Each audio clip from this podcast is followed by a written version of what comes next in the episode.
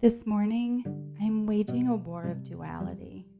I am feeling so tired. Emotionally, physically, mentally. But I have a very long to do list that I must address. It is essential that I am gentle with myself today. It is essential that I find ways to restore my energy.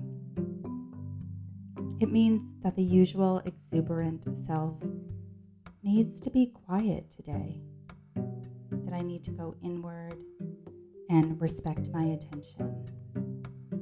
It means that I may need to say no to some things. I can feel just below the surface that there are tears ready to flow. I need to let them. It's a form of release for me and a very true sign that I'm exhausted. Against all this, feel a deep obligation to show up, to be seen, as if showing up is proof of who I am. That thought feels like something I need to unpack a little further, but for now, it's my truth. So today, I will be quietly seen.